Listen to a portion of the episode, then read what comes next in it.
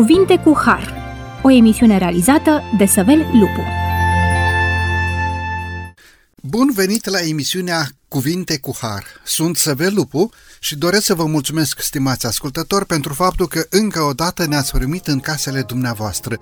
Dorim ca binecuvântarea lui Dumnezeu să fie peste fiecare dintre noi și ocrotirea celui preaînalt să ne călăuzească pe toți pe drumurile vieții. Discutăm astăzi și, într-un anumit sens, continuăm să discutăm ceea ce am început data trecută, un subiect frumos de pe paginile Sfintelor Scripturi și nu este doar un subiect, ci este nădejdea pe care o purtăm în sufletul nostru, că într-o bună zi, Domnul nostru, Tatăl nostru Ceresc, va chema la viață pe toți cei care au dormit în Hristos, pe toți cei dragi nouă, care cu lacrimi i-am depus în țărâna mormântului. Și, Doamne ferește, dacă Dumnezeu va îngădui să trecem sub puterea morții, în acea măreață zi, Tatăl nostru Ceresc să ne cheme la viață pe noi toți cei care iubim venirea Lui.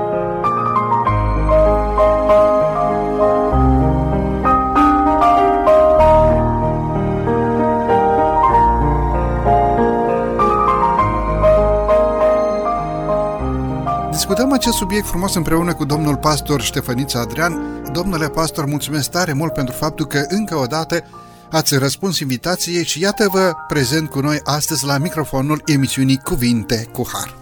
Bun regăsit, mă bucur să fim împreună. Domnule pastor, aș dori să începem emisiunea de astăzi cu acest citat frumos, care vorbește despre faptul că într-o bună zi, marea luptă se va sfârși. Întreg universul va fi curat. O singură vibrație de armonie și de bucurie bate prin toată creațiunea. De la acela care a creat totul se revarsă viața, lumina și bucuria peste toate ținuturile spațiului nemărginit. De la atomul cel mic până la cel mai mare corp ceresc, toate lucrările, cele însuflețite și cele neînsuflețite, declară în frumusețea lor nepătată și în bucuria lor desăvârșită că Dumnezeu este iubire. Închei citatul, un citat din Cartea Tragedia Veacurilor, Ellen G. White. Acest citat ne vorbește despre faptul că într-o bună zi, noi, împreună cu toți cei dragi nouă, ne vom închina înaintea Marelui Tron, înaintea Părintelui Veșnicilor, înaintea Domnului Dumnezeului nostru. Pasajul de bază pe care dorim să clădim discuția de astăzi se află în Ioan, capitolul unsprezece, despre învierea lui Lazar. Domnule pastor, ce s-a întâmplat în acea ocazie? De ce a îngăduit Dumnezeu ca Lazar să treacă sub puterea morții și apoi să meargă să-l cheme din nou la viață? De ce tot acest episod? Nu putea ca Domnul Hristos să meargă să vindece pe Lazar fără ca acest bărbat al credinței, pe care de altfel Domnul Hristos îl respecta, îl iubea, fără ca acest om să treacă sub puterea morții? Vă rog. Cu siguranță putea și sunt multe situații relatate în Evanghelii în care cei care au solicitat intervenția lui Iisus uh, au primit un răspuns prompt. Mă gândesc la Iair, a cărui fiică era bolnavă. El vine la Iisus și spune: fiica mea este bolnavă, vino să o vindeci. De îndată Iisus a plecat spre casa lui Iair pentru a-i vindeca fiica. În situația aceasta Domnul Hristos procedează diferit. Primește vestea, nu putem spune că nu a știut. Prietenul tău este bolnav. Ne-am fi așteptat ca Iisus să facă același lucru. De îndată să plece, să meargă să-l vindece pe Lazar, poate, sau chiar să spună în momentul acela că a făcut și în felul acesta, nu era nevoie să fie prezent, să spună o vorbă, un lucru, un cuvânt, și Lazar s-ar fi însănătoșit chiar în clipa respectivă. Însă interesant este, se spune în Evanghelie, că Domnul Hristos a zăbovit și asta a intenționat. Abia după patru zile, deci Lazar a murit, a fost îngropat și era deja de patru zile în mormânt. Uh, și iudeii se gândeau că, credeau că în cele patru zile, dacă omul nu era mort, poate era într-o comă sau într-o altă stare, poate și-ar fi revenit, dar dacă au trecut deja a treia, chiar a patra zi, atunci era imposibil să se mai întâmple ceva. Însemna că omul a murit cu adevărat. Iar Domnul Hristos intenționat a îngăduit să treacă aceste zile, pentru că atunci când El urma să facă minunea, să fie mai evidentă puterea lui Dumnezeu manifestată prin, prin Domnul Iisus Hristos. Prin faptul că Domnul Hristos nu a venit să-L vindece imediat pe Lazar, nu arată că El a fost indiferent la suferința lui Lazar, care era prietenul lui, și nici la suferința surorilor lui. Am putea spune că înseamnă că Dumnezeu procedează și cu noi la fel. Când suntem noi într-un necaz sau când sunt cei dragi și noi îl rugăm, la fel el are alte treburi și nu este interesat de nevoia noastră. Și atunci l-am înțelege greșit pe Dumnezeu. Însă nu aceasta este realitatea.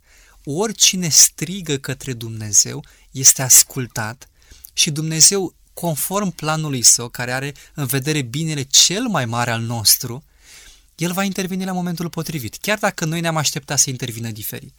Revenind la această situație, deși Domnul Hristos nu a venit imediat, însă el a sosit după patru zile și s-a produs această minune atât de mare, încât cei care doreau cu adevărat să creadă în Dumnezeu au avut o dovadă de necontestat. Însă, cei care nu vor să creadă vor avea întotdeauna suficiente motive să nu creadă, pentru că a crede este o decizie. Nu vor fi niciodată în niciun domeniu atât de multe dovezi încât, chiar dacă nu ai vrea să crezi, să fii forțat să crezi. Dar vor exista suficiente dovezi să crezi un lucru dacă ești bine intenționat. Dacă nu vrei să crezi, vei descoperi și acele lucruri care sunt în favoarea ta. În cazul acesta, Lazar a fost înviat și erau unii care spuneau dintre mai mari poporului, farisei sau alții, noi vom crede în Iisus dacă va învia cineva din morți. Iată că s-a întâmplat și lucrul acesta și în Evanghelia după Ioan se spune mai departe că cei care au văzut, au fost martori sau uh, ei au fost puși în fața acestei minuni a învierii lui Lazar. Ei nu au crezut în Hristos prin faptul că a înviat Lazar, ci voiau să-l omoare și pe Lazar și pe Iisus Hristos, pentru că în momentul în care nu vrei să crezi, când iubești altceva, vei da la o parte orice dovadă care poate să te conducă la credința în Dumnezeu. Deci învierea lui Lazar este garanția că Dumnezeu are putere să cheme la viață chiar un trup care de patru zile era în mormânt și începea să putrezească. Ori dacă Domnul Hristos nu mai zăbovea câteva zile în locul în care era, această minune nu se împlinea. De ce? Pentru că moartea nu are putere să vină asupra omului în prezența Domnului vieții. Iar dacă Domnul Hristos mergea de îndată la, la casa lui Lazar să vindece pe Lazar, nu era ocazia ca să se producă această minune. Chiar spune Scriptura acolo, pentru ca să se vadă slava lui Dumnezeu și pentru ca ei de acolo, ucenicii și iudeii și noi astăzi, să credem în puterea dătătoare de viață a lui Dumnezeu. Aici sunt câteva aspecte. Punctual vreau să le amintesc. În versetul douăzeci și trei găsim cuvintele lui Iisus. Spune, Iisus i-a zis, fratele tău va învia. Aici găsim promisiunea, speranța că va exista o înviere. Acum, dacă un muritor îi spune un alt muritor că vei învia, atunci n-ai, uh, nu, uh, nu te-ai baza pe cuvintele acelei persoane. În momentul în care îți spune cel care este viața în sine, cel care este învierea, cum spuneam, învierea și viața promite că va exista o înviere, atunci acea speranță, acea promisiune este egală cu un lucru care s-a și împlinit, e cu, cu un fapt garantat. Iar în versetul douăzeci și patru mai găsim un element, știu, i-a răspuns Marta, că va învia la înviere la ziua de apoi. Iată că există aici um, o, o făgăduință și credință, le amintim pe cele două, făgăduința pe care am văzut-o a învierii și credința. Iată că Marta credea. Nu spunea, într-adevăr, unii circulă vorba prin popor că va exista o înviere. Dar, Doamne, acum, fiind în situația asta reală, că fratele meu a murit, îmi dau seama că e doar o idee, dar nu este o realitate. Marta își exprimă credința. Prin cuvintele ei spune, da, eu cred, știu că în ziua de apoi va fi o înviere. Însă, ceea ce ea nu se aștepta era ca Lazar să fie înviat chiar în momentul respectiv. Și după cum ați amintit și spune Scriptura, Lazar a fost adus la viață. Mă uit la acest verset din întâia Tesaloniceni, capitolul patru, versetul șaisprezece. De fapt, aș vrea să citesc și Luca paisprezece cu paisprezece și apoi să subliniem un pic Apocalips douăzeci cu șase. În întâia Tesaloniceni patru cu șaisprezece ne este zis, căci însuși Domnul, cu un strigăt, cu glasul unui arhanghel și cu trâmbița lui Dumnezeu, se va pogorî din cer și întâi vor învia cei morți în Hristos. Luca paisprezece cu paisprezece. Și va fi ferice de tine, pentru că ei n-au cu ce să-ți răsplătească, dar ți se va răsplăti la învierea celor neprihăniți. Și apoi Apocalips douăzeci cu șase. Fericiți și sfinți sunt cei ce au parte de întâia înviere.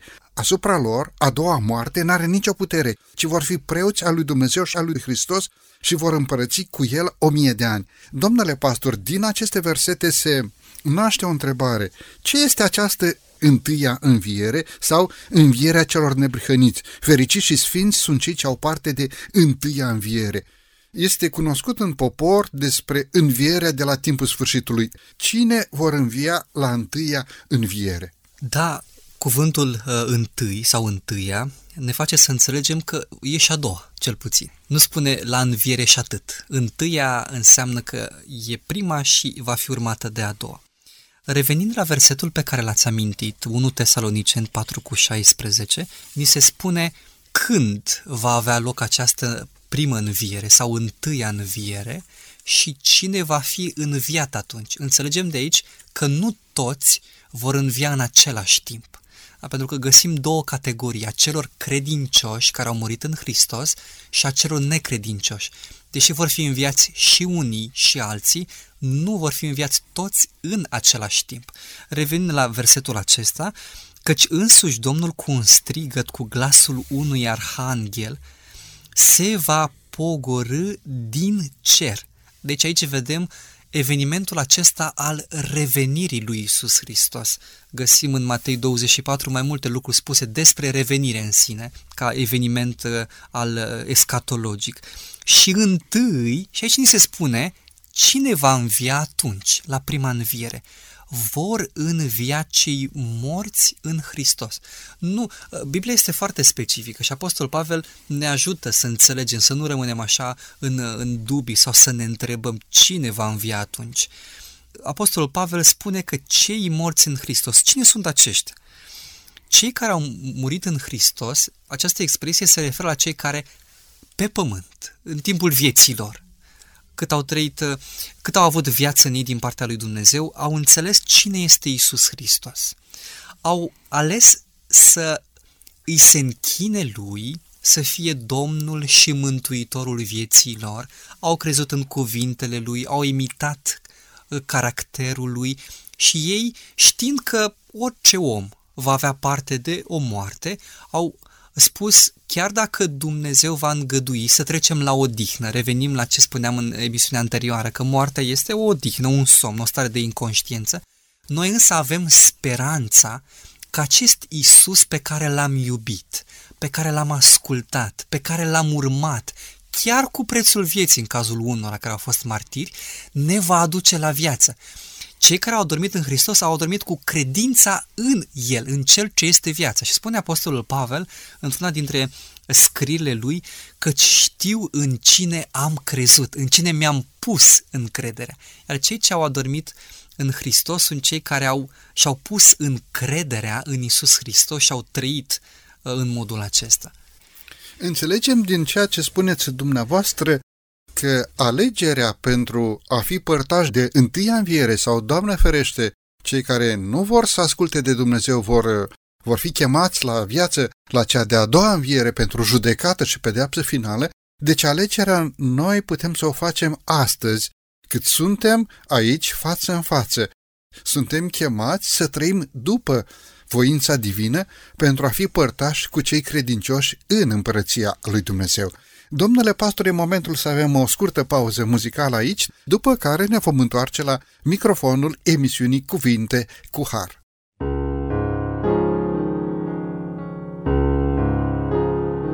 De pe stânca mântuirii luminează al vieții far, El trimite raze în lume și-al îndreptățirii har. Dârță-i marea și agitată, arca-i plină de drumeți. Lăsați lămpile să ardă spre salvare multor vieți.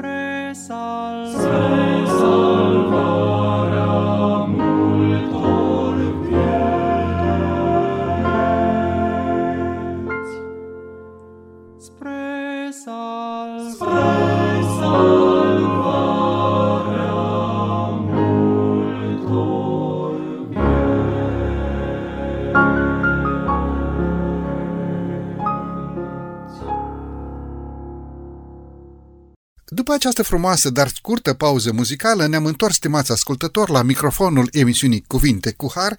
Discutăm astăzi despre speranța pe care o purtăm în sufletul nostru, despre viața veacului care are să vină, despre nădejdea că într-o bună zi cei care au adormit în Hristos vor fi chemați la viață împreună cu cei neprihăniți care vor fi transformați din slavă în slavă prin Duhul Domnului pentru a fi împreună pentru veșnicii cu Tatăl nostru Ceresc. Mulțumim lui Dumnezeu pentru această nădejde. Înainte de pauza muzicală spuneam că trebuie să facem o alegere.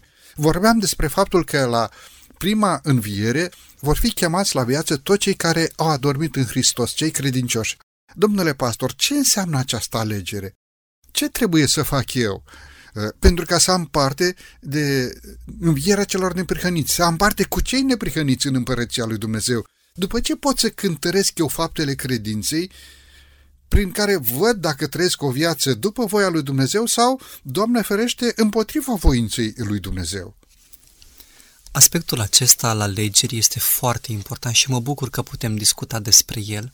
În viață facem multe alegeri, unele au consecințe nesemnificative, însă altele au consecințe majore, poate ne, ne afectează într-un mod radical viața.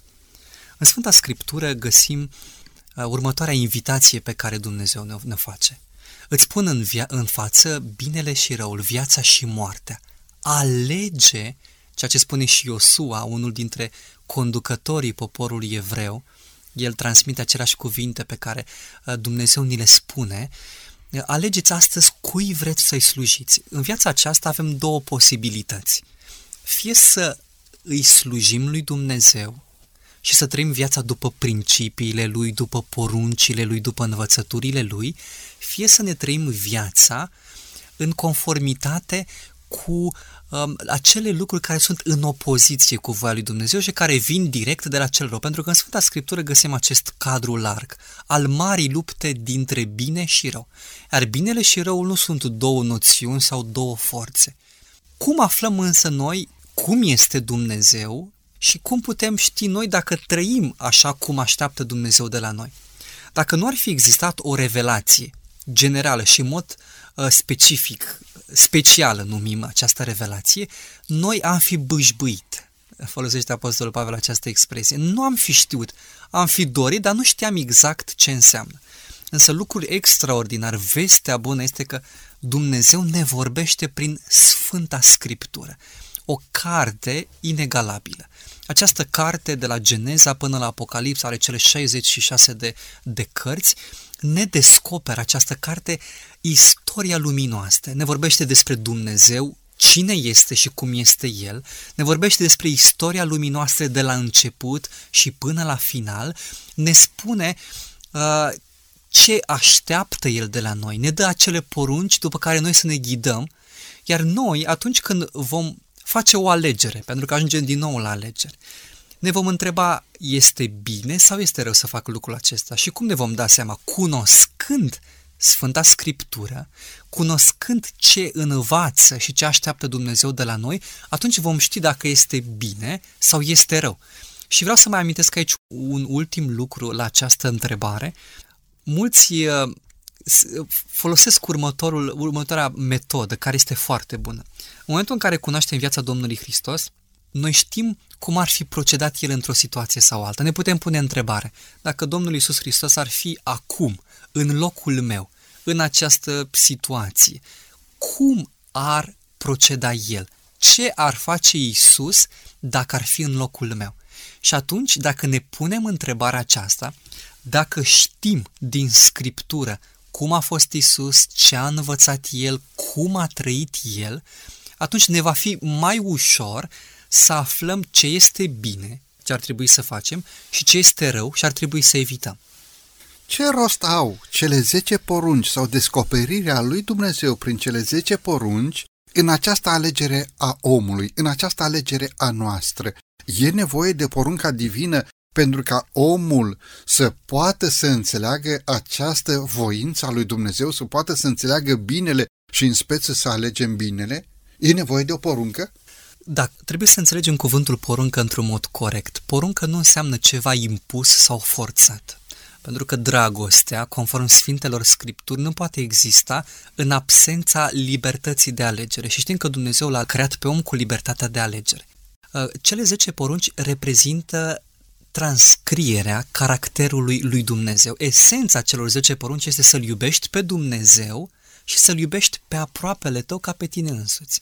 În momentul în care înțelegi că relația cu Dumnezeu înseamnă o supunere din dragoste, din dorință, din convingere și nu o supunere din groază, de frică, de o amenințare a unei distrugeri, atunci înțelegi și poruncile acelea într-un mod sănătos, într-un mod pozitiv. Poruncile, de fapt, sunt exprimări ale dorinței lui Dumnezeu de a ne fi bine și El ne spune, dacă vrei să-ți fie bine, și crede-mă că eu îți vreau binele, pentru că le spunea și celor din poporul evreu, am demonstrat că vă vreau binele pentru că v-am scos din Egipt. Și pentru că vă vreau binele, faceți aceste lucruri și vă va fi bine. Dacă nu veți face aceste lucruri, voi veți avea de suferit și să vă mai spun un lucru. Ne imaginăm că Dumnezeu ar vorbi cu noi așa, cum discutăm noi. Pe mine mă va, mă va îndurera. Eu nu sunt indiferent. Eu nu spun, ai ales asta.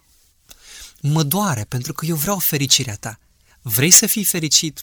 Ascultă de aceste porunci pentru că sunt spre binele tău și spre binele tuturor. Domnule pastor, mulțumesc tare mult. Deși nu este um, subiectul emisiunii de astăzi, totuși, poate cineva are această întrebare în minte, în inimă. Bine, bine, aleg între Dumnezeu sau între negare de Dumnezeu. Sau, um, nu știu dacă este cineva care să aleagă cu bună știință puterea întunericului sau lucrările întunericului sau să îl aleagă de cu bună știință, de bună știință, în bună cunoștință de cauză pe satana, pe diavolul.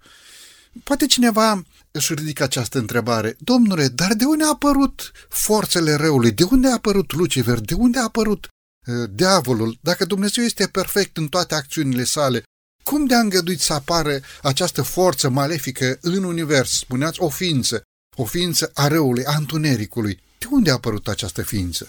Este o întrebare pertinentă și mulți oameni vor, vor o explicație în sensul acesta. Dacă n-am fi avut Scriptura, n-ar fi fost tare greu să înțelegem, dar este o realitate. Dacă ne uităm în jur, există bine și rău. Nu trebuie să uh, explicăm foarte mult lucrul acesta pentru că este evident că răul există. În Sfânta Scriptură găsim următoarea idee în Geneza, capitolul unu, dar în mod special în Evanghelia după Ioan, capitolul unu, de la versetul unu la trei, ni se spune că la început era cuvântul și mai departe spune toate lucrurile au fost făcute prin el. În versetul paisprezece din aceeași Evanghelie, Ioan unu cu paisprezece, ni se spune că Iisus Hristos este cuvântul acela care a devenit și trup, prin faptul că s-a întrupat în lumea noastră. Ce vreau să spun prin aceste versete?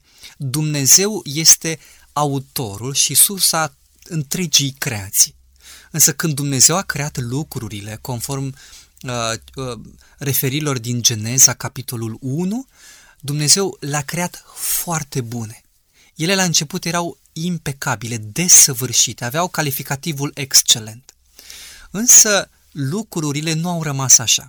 Dacă ne uităm în Isaia capitolul paisprezece și în Ezechiel capitolul douăzeci și opt, ni se vorbește despre căderea lui Lucifer, cel mai mare dintre îngeri, care a devenit apoi Satan. Dumnezeu, afară de oameni, a creat alte ființe, care sunt într-un fel superioare omului, spune în Psalm, căci le-ai făcut pe om cu puțin mai prejos decât îngeri. Cel mai mare dintre acești îngeri era Lucifer. Și vedem acolo descrierea din Isaia paisprezece, Ezechiel douăzeci și opt, era de o frumusețe rară, de o inteligență aparte. Însă îngerul acesta a dorit, și aici ajungem la o realitate, pe care, o realitate care îi roade pe mulți oameni, dorința de putere sau de supremație. A spus, voi fi ca Dumnezeu. El a vrut să fie ca Dumnezeu. Dar el nu a înțeles că Dumnezeu este din veșnicie, va fi în veșnicie, iar el e o ființă creată, e o diferență între creator și creație. Și pentru că n-a putut să obțină ce și-a dorit, atunci a încercat să distorsioneze imaginea care exista despre Dumnezeu și să pună în dreptul lui Dumnezeu, în contul lui Dumnezeu, lucruri care de fapt erau adevărate despre el. Și din momentul respectiv, acel înger desăvârșit creat de Dumnezeu, el se întoarce împotriva creatorului lui. Însă, clar trebuie să spunem, Dumnezeu nu a creat răul. ci răul a apărut mai departe prin alegerea greșită și fără explicație a unei ființe desăvârșite create de Dumnezeu, care a fost Lucifer.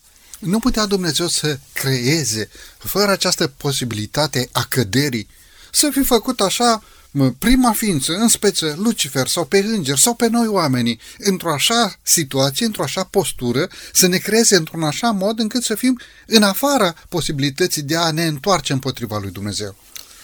Putea, dar Dumnezeu n-ar mai fi fost Dumnezeu. În întâi Ioan patru opt și în versetul șaisprezece spune că Dumnezeu este dragoste.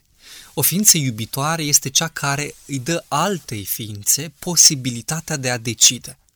Dacă Dumnezeu ar fi creat ființe fără libertatea de alegere, atunci El nu mai era Dumnezeul despre care vorbim acum. Putea să creeze, însă Dumnezeu, deși își dorește mai presus de orice și face orice lucru posibil pentru ca ființele, îngerii și oamenii să aleagă binele, le dă totuși posibilitatea ca din partea lor să vină dorința aceasta, pentru că acolo este dragoste, unde există posibilitatea de a răspunde sau de a nega. O ființă cu libertatea de alegere este singura ființă cu care poate avea o relație apropiată și o ființă de la care poate primi iubire dezinteresată. Deci dacă Dumnezeu ne crea fără această posibilitate a alegerii, de fapt eram sortiți la predestinație, a exista în afara iubirii lui Dumnezeu, fără să putem să experimentăm această dragoste divină. Mulțumesc tare mult! Domnule pastor, înainte de pauza muzicală, aș vrea să mai subliniem un anumit adevăr, o anumită realitate.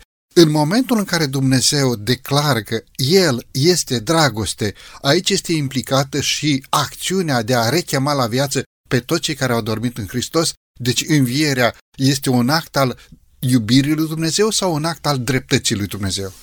Când vorbim despre iubire și dreptate, vedem aparent o tensiune. Unii spun ori ești iubitor, ori ești drept. Nu poți să fii drept și în același timp iubitor, sau să iubești și în același timp să fii drept. Însă înțelegem din Sfânta Scriptură că lucrurile nu sunt în tensiune.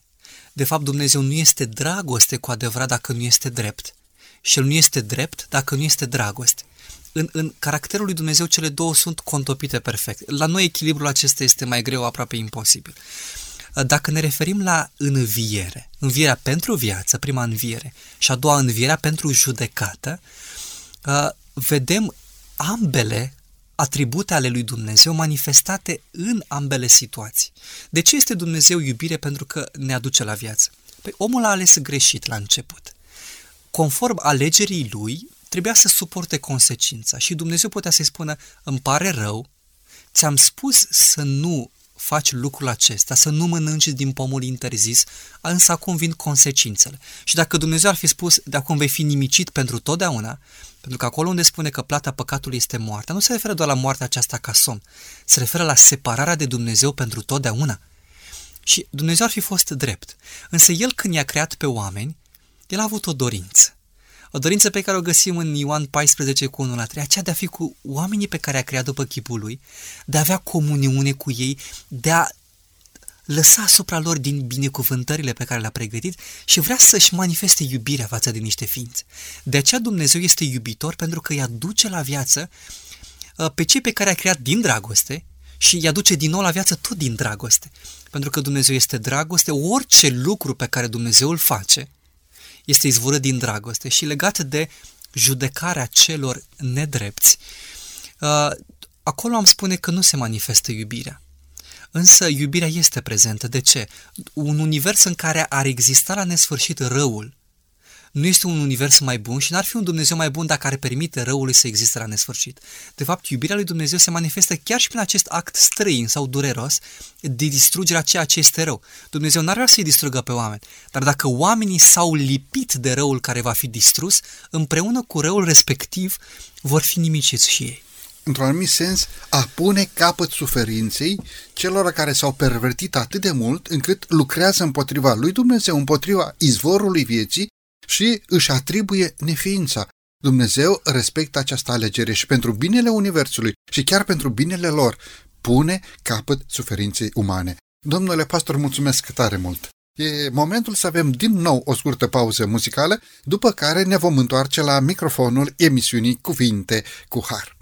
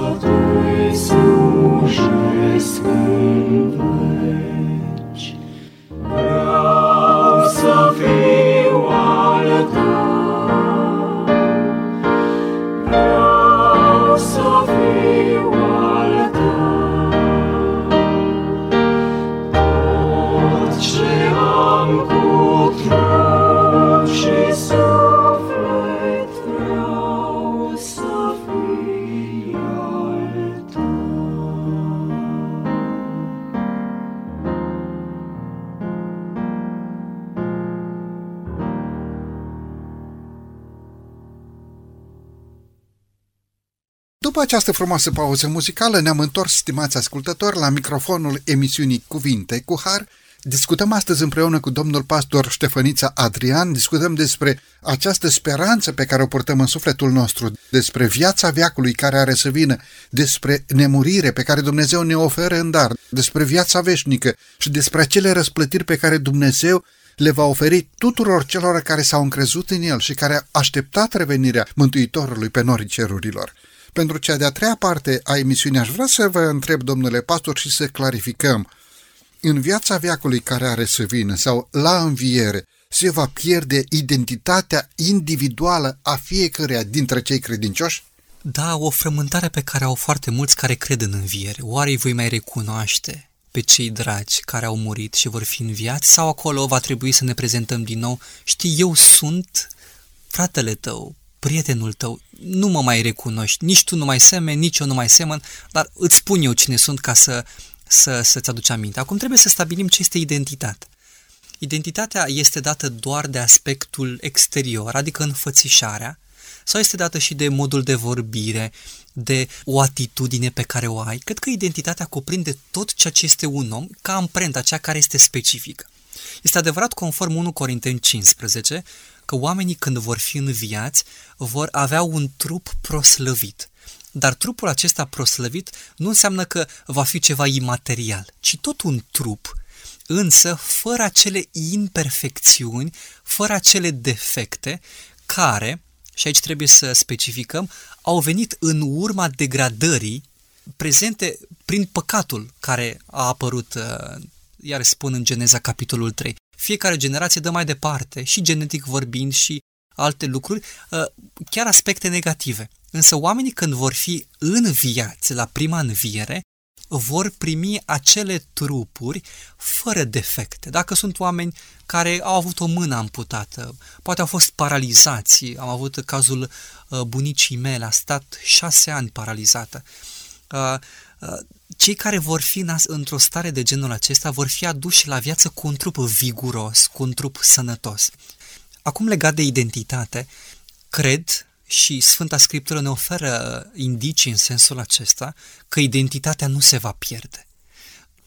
Trăsăturile acelea specifice vor rămâne. Spre exemplu, mă uitam în fotografii pe care le-am de acum douăzeci de ani, le-au văzut și cei apropiați și spuneau, tu ești aici, fără să le spun eu, poate erau mai multe persoane în grup, deși poate am crescut șaizeci, șaptezeci, optzeci de centimetri de atunci când eram un copilaș în clasa întâi, a doua, ei au observat, chiar dacă poate m-am mai îngrășat sau poate am mai slăbit, acele trăsături care mă definesc pe mine și au știut că eu sunt acela pe care ei l-au văzut în fotografie.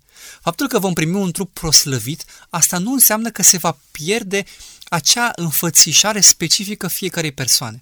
Unii vor spune însă, da, dar în cazul Domnului Hristos, ei nu l-au recunoscut. Ucenicii când au mers în drumul spre Emaus. Cum să înțelegem lucrul acesta? Acolo este vorba despre un alt aspect. Domnul Hristos, deși a înviat cu un trup proslăvit, totuși era, spune, puneți mâna să vedeți că un duh n-are carne și oase. Ei nu l-au recunoscut din alt motiv. Când în mintea ta se înfiripă sau se, se, se imprimă adânc o idee că Hristos a murit, nu ai cum când întâlnești o persoană, chiar dacă ar semăna cu ea, să crezi că este ea. Și din motivul acesta parcă aveau un văl pe ochi și nu l-au putut recunoaște. Însă Domnul Hristos era același. Când El a spus, Marie, glasul Lui, modul de adresare a fost atât de specific încât a spus, tu ești învățătorule. Pentru că au recunoscut acele elemente care fac parte din identitate, vocea uh, și uh, celelalte lucruri. Spune Scriptura, li s-au deschis ochii și au cunoscut că El este Hristosul. Mulțumim lui Dumnezeu pentru această făgăduință. Nu ne vom pierde identitatea. Vom purta cu noi această identitate care, de fapt, ne aseamănă cu Creatorul nostru. Domnule pastor, vreau să facem un pas înainte și aș vrea să subliniem un pic acele lucruri care ne ajută pe noi să căutăm nemurirea sau viața veacului care are să vină. Deși noi ne naștem muritori, Biblia ne încurajează să căutăm această viață veșnică. Cum se realizează lucrul acesta? Cum putem noi să căutăm viața veșnică? Pentru că știm că viața veșnică este darul lui Dumnezeu pentru noi oamenii. Totuși suntem sfătuiți, suntem invitați să căutăm acest dar. Cum putem face lucrul acesta? Nemurirea a fost preocuparea oamenilor din toate timpurile. De asta se vorbea despre elixirul tinereții sau s-au căutat soluții ca omul să trăiască la nesfârșit. Ceea ce găsim în Sfânta Scriptură este interesant. Viața veșnică nu este doar o viață fără sfârșit. Există un element care aduce o clarificare. Viața veșnică trebuie înțeleasă în raport cu relația pe care o ai cu Cel ce este viața. Spune în Ioan, capitolul șaptesprezece, versetul trei, și viața veșnică este aceasta. Și acum mă imaginez că sunt două puncte și apare să te cunoască. Mă gândeam că timpul are valențe diferite în funcție de persoana lângă care stai. Dacă stai lângă o persoană morocănoasă sau lângă o persoană care poate n-ai tu nimic cu ea, dar ea are ceva cu tine, două minute, cinci minute, ți se pare un timp care nu se mai termină. Atunci însă când te întâlnești cu cei dragi sau cu un prieten pe care nu l-ai mai văzut de mult timp, dacă stai două ore, poate stai o zi de vorbă cu el, ți se par ca niște clipe. Timpul capătă valență în funcție și de persoana lângă care ești. Viața veșnică nu este doar, repet, o, un, o viață trăită la nesfârșit, ci viața veșnică trebuie înțeleasă strict în legătură cu Iisus Hristos.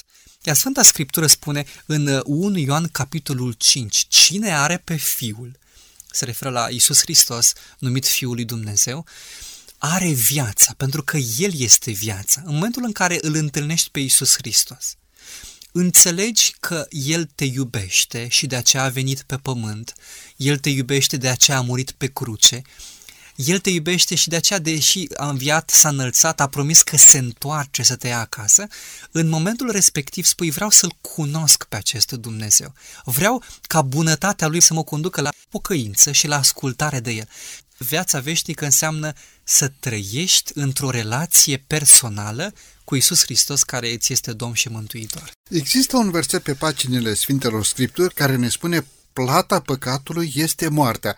Haideți să încercăm în câteva cuvinte să definim ce este păcatul. Dacă moartea este plata păcatului și dacă viața este darul lui Dumnezeu pentru noi oamenii, cum am înțelege păcatul? Ce este păcatul?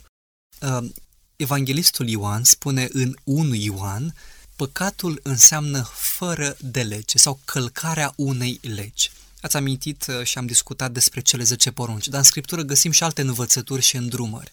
Orice lucru care este făcut împotriva lui Dumnezeu sau a poruncilor și învățăturilor Lui este păcat. Păcatul este acel lucru care aduce durere, întristare lui Dumnezeu, pentru că Dumnezeu așteaptă altceva din partea noastră. În sensul acesta, păcatul conduce la despărțirea de Dumnezeu. Moartea este doar o consecință a păcatului. De aceea, când păcatul va fi distrus, automat și moartea va dispărea. Este numită moartea uh, dușmanul, cel din urmă, care va fi și el nimicit. Și a fost nimicit, deja biruința a fost obținută, dar în viitor va fi, uh, va, va fi desăvârșit, aplicată. Deci, păcatul este o viață trăită împotriva lui Dumnezeu și a învățăturilor și poruncilor Lui. Dacă considerăm că Dumnezeu este izvorul vieții, atunci păcatul este o viață trăită împotriva izvorului vieții. Deci plata trăirii împotriva izvorului vieții este moartea. Iar în Romani șase douăzeci și trei, dar darul fără plată a lui Dumnezeu este viața veșnică în Iisus Hristos, Domnul nostru. Ce este acest dar fără plată a lui Dumnezeu? E foarte important să avem în vedere aceste cuvinte, dar fără plată. Uh, uneori ne gândim ce am putea face noi pentru a obține viața veșnică. Însă Sfânta Scriptură ne spune că noi suntem păcătoși. Dacă cineva se gândește că el nu este păcătos, pentru că n-a făcut rele mari sau lucruri uh, ieșite din comun în sensul rău, realitatea este, și vedem din Scriptură, din Psalmul cincizeci și unu, versetul cinci, spune David, căci în păcat m-a zămislit mama mea, și tot în Roman, capitolul trei, spune căci toți au păcătuit. Deci e clar, toți oamenii sunt păcătoși.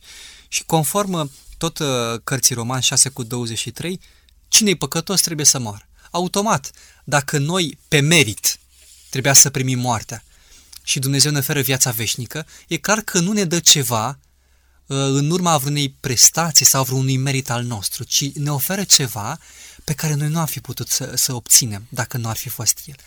Viața veșnică este un dar. În momentul în care înțelegem cine este Iisus Hristos, ce a făcut pentru noi, atunci împreună cu Iisus Hristos primim și darul acesta al vieții veșnice. Noi nu putem spune, Doamne, cu Tine nu vreau să am de face, dar darul acesta vreau să-L obțin. Nu pot fi separate. Când îl primești pe Iisus, primești și viața. Când îl refuzi pe Iisus, pierzi și darul acesta, adică respingi darul acesta al vieții veșnice. Domnule pastor, pentru încheierea emisiunii de astăzi, vreau să vă pun o ultimă întrebare. Poate astăzi ne ascultă cineva la un aparat de radio, în capătul celălalt al firului. Noi aici la microfon, el acolo la aparatul de radio. Poate a fost un om credincios. Un om care odată era prezent la biserică sau la adunare. Poate în tinerețe spunea poezii de pe ambonul bisericii, dar datorită unor patimi s-a înstrăinat de Dumnezeu. Nu și-a mai dorit comunicarea cu Dumnezeu, nu și-a mai dorit ascultarea de poruncile lui Dumnezeu. Poate, datorită acestor patimi, omul și-a pierdut și soția și copiii, dar undeva în inima lui și în mintea lui încă mai este mustrat de Duhul lui Dumnezeu. Cea de-a treia persoană a Dumnezeirii încă mai bate la ușa inimii lui. Un astfel de om mai are șanse pentru viața veșnică, pentru viața veacului care are să vină? Vestea bună este că, da, astăzi glasul lui Dumnezeu la nivelul conștiinței se aude din nou. Și astăzi, dacă se întoarce cu toată inima spre el, va fi primit așa cum fiul risipitor. Deși la început a fost acasă, a stat lângă tatăl, l-a respectat. Chiar dacă a plecat, a risipit totul. În cazul lui, fiul risipitor a pierdut totul. Nu mai era vreun lucru bun pe care să-l fie avut și care să fie rămas. În momentul în care s-a hotărât să se întoarcă la tatăl, recunoscând că el nu merită ceva decât apelează la bunătatea tatălui, tatăl l-a primit și a spus: tu ești fiul meu, la care țin, pe care îl iubesc, vreau să fii din nou în casa mea. La fel, cel care ne ascultă acum, poate suficient a suportat consecințele păcatelor făcute în anii aceștia. În momentul acesta Dumnezeu spune: am brațele deschise, astăzi, acum, dacă vrei să te întorci, mă voi bucura, te voi primi, voi face o sărbătoare, în cer va fi bucurie, pentru că fiul meu care a fost pierdut s-a întors. Mulțumim lui Dumnezeu pentru această dragoste divină. Mulțumim lui Dumnezeu pentru darul vieții. Mulțumim lui Dumnezeu pentru acest har nemăsurat. Dumnezeu nu doar ne așteaptă, ci El ia inițiativa și ne caută. El încă bate la ușa inimii noastre. Poate un astfel de om își ridică întrebări în suflet și în inimă, dar tocmai aceste întrebări sunt din partea lui Dumnezeu și mulțumim lui Dumnezeu pentru această căutare și pentru această găsire divină din partea Dumnezeului nostru. Domnule pastor, mulțumesc tare mult pentru prezența dumneavoastră în emisiune. Mulțumesc și eu, m-am bucurat tare mult să fim împreună. Binecuvântarea lui Dumnezeu să fie peste slujirea și peste familia dumneavoastră. Stimați ascultători, din toată inima, vreau să vă mulțumesc încă o dată pentru faptul că ne-ați primit din nou în casele dumneavoastră. Ocrotirea lui Dumnezeu să fie peste voi toți.